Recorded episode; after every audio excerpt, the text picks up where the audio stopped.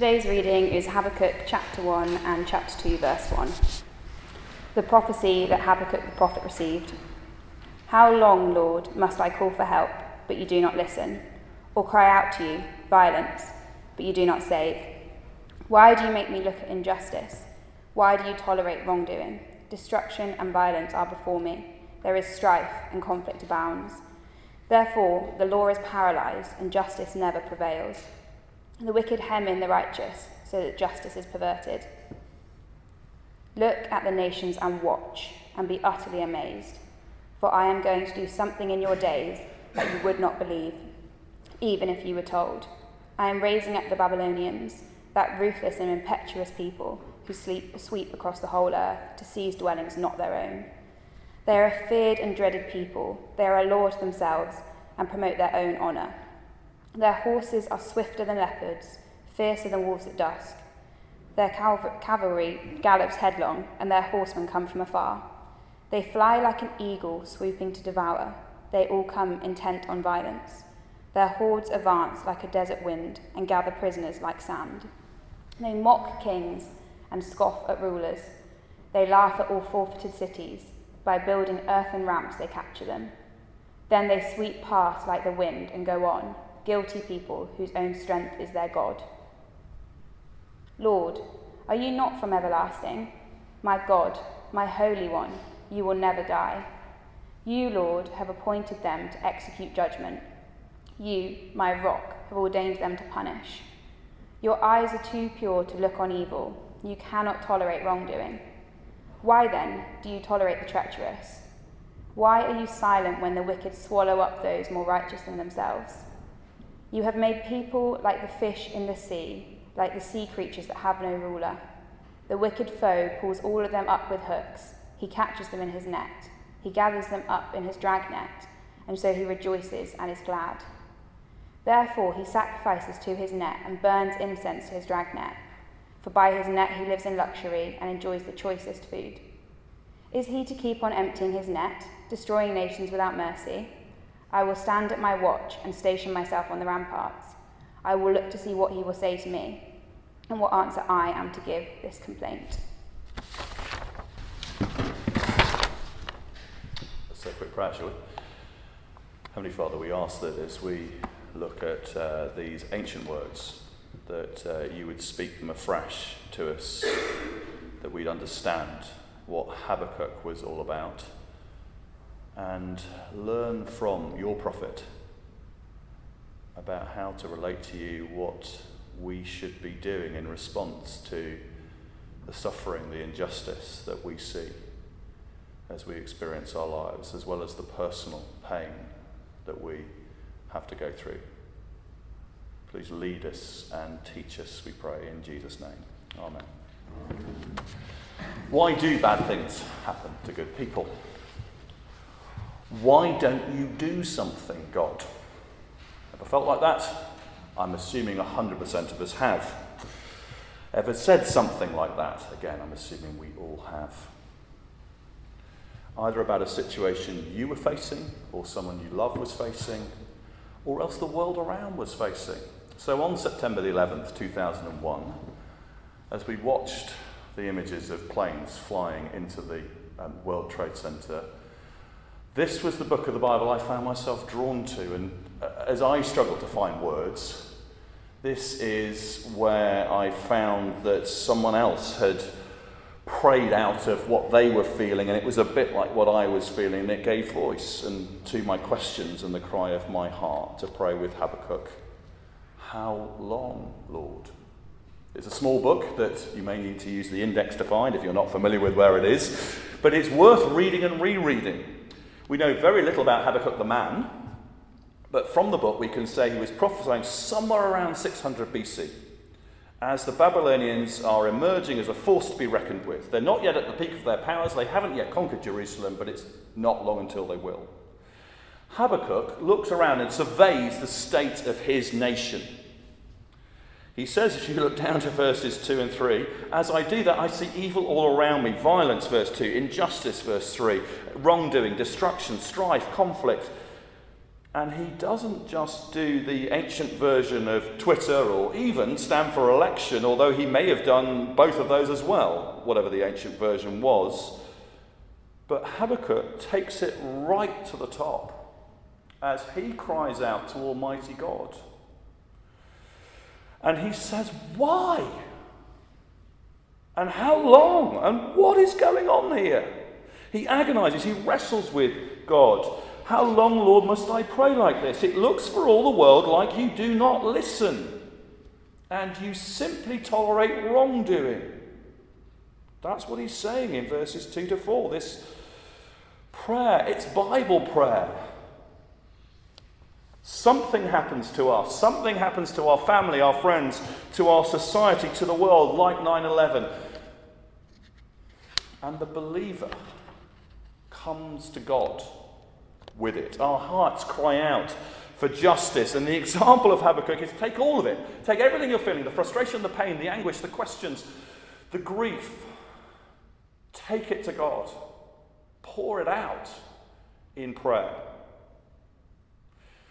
Christians often emphasize the way that faith in Jesus brings great comfort, and it does.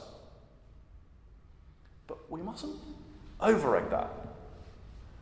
Because faith in Jesus also uh, raises lots of questions. Our message is not believe in Jesus and everything will make perfect sense. Both believers and unbelievers experience this world including all the distress and all the suffering of this world. And believers have the added spiritual distress of these kinds of questions of, Lord, why don't you? How do you allow this to happen to your church, to your world, to the people of our country, of Ukraine? Why aren't you doing something? Why aren't you doing more? And asking those questions, pouring that out to God, is what it is to have faith in Him. And somehow, God weaves our prayers into his plans and purposes as he works them out in the world. So it's as Habakkuk is crying out and complaining that nothing seems to change that verse 5, all of a sudden, God responds and explains I know what's going on. I've got a plan. I'm going to do something utterly hair raising. Verse 6 sending the ruthless, lawless, self glorifying Babylonians who are going to destroy everything in their path.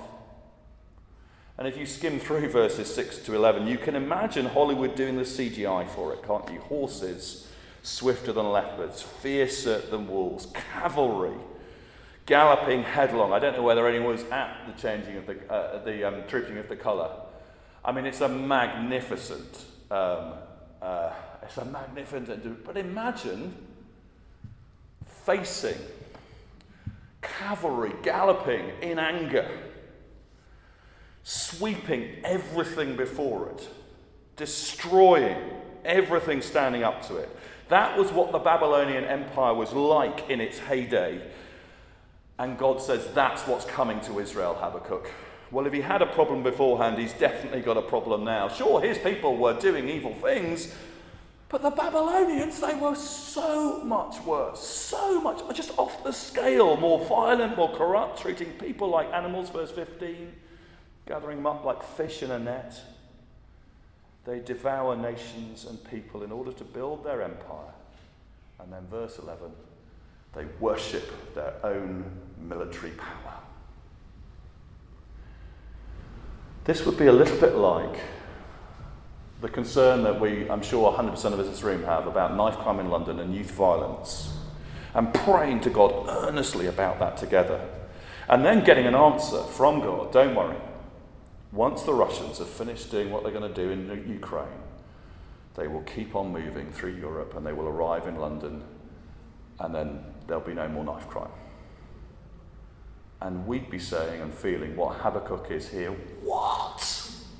How is that any kind of answer to my prayer and my longing? And this is where we really learn from Habakkuk about prayer. Because what he does next in sort of verses 12 to 13, he argues with God on the basis of who God is. He says, Well, you're the Holy One. Your eyes are too pure to even look at evil. He takes what he knows of God, he wrestles with God, appealing to God to act according to who God is. That's prayer. Not just, please, Lord, it's raining and it's cold, please, would the bus come soon. I mean, that's also prayer, but this is deep, raw, real prayer. This is what we should all do when we're in pain, when our hearts cry out for justice. This is praying, Your kingdom come and your will be done on earth as it is in heaven. I remember being at a conference um, a while back uh, where a retired missionary was leading us all in prayer. Can't remember the situation we were praying about, but I can so remember what he said. As he, as he prayed and led us, he said, Lord, this does not look good on you. And then he carried on leading us in prayer. Lord, this does not look good on you. Appealing to God to act according to what we know of God. And I can remember thinking, gosh, there's a man who knows the Lord. There's a man who knows what it is to pray and wrestle with God. So, this is perhaps the biggest thing to take away from Habakkuk chapter 1 the permission, the example of really deeply praying and wrestling with God on the basis both of our situation and of what we know of Him, and bringing those two things together. It's what Jesus Himself did when He died on the cross.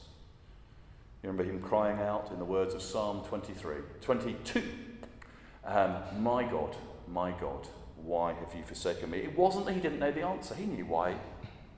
He was taking on Himself the wrongdoing of the world and of you and of me. That's why God turned his face away from his beloved Son. But Jesus still prayed it, cried it. And in doing so, he, he, he, was trusting in God. And also, he was doing the only thing you can do with that kind of agony, that kind of pain, which is to put yourself in the hands of the only one who could possibly do anything about it. And what it means is that we don't become atheists in the face of suffering and injustice. We rather cry out to the God who is good, even when we don't understand, and the God who somehow weaves our prayers into his plans. One more thing for this week to take from Habakkuk chapter 1. And, and that is the way that this really affirms that God is in charge of world affairs. Uh, despite sometimes appearances to the contrary, he is working in human history. That's the implication if you look down again to verse 6 of what he says there that that actually God says, I am raising up the Babylonians. They don't recognize him as God. Verse 11 and verse 16, they worship their own power, give themselves credit for their rapid rise. But behind the scenes, it's God who has said, This next season is one of judgment. And so I am going to raise up this ruthless and impetuous people to carry out that judgment. How should that make us feel? Well, for starters, like wrestling with God in prayer. But for the Israelites who first heard this from the prophet, when they were defeated and their land was devastated, they could easily have felt, well, God has forsaken us. That, or, or maybe the God we thought we thought was real, we did believe in because our parents taught us about him, maybe he isn't real after all. They, they could have concluded all of that. They must have felt some of that but knowing that it was God who raised up the Babylonians meant that they knew that he was still in control in spite of all of that. They could still trust him and his promises that the nation would be restored after the exile. Even though, for the season that they would have to live through, he was giving them over to what sin and, and wickedness deserve. So, how should you and I feel when we face tragedy or illness, or when we watch the latest news bulletin of what happens, what's happening in Ukraine, or when COVID sweeps the world, or when our nation faces crisis, or when the church worldwide faces enormous challenges. Knowing that God is the one who raises up and brings down means that even though we don't understand all the details, we know that these things are not random. He hasn't stopped loving us, He hasn't forgotten us, even when He's humbling us. The section today we read to, we sneaked into chapter 2, verse 1, because that ends with Habakkuk waiting for an answer. He stands watch like a sentry on Jerusalem's walls. And he says, I'm not going anywhere. The answer's coming over the next couple of weeks as we read on. It's a short book. Why not read it through?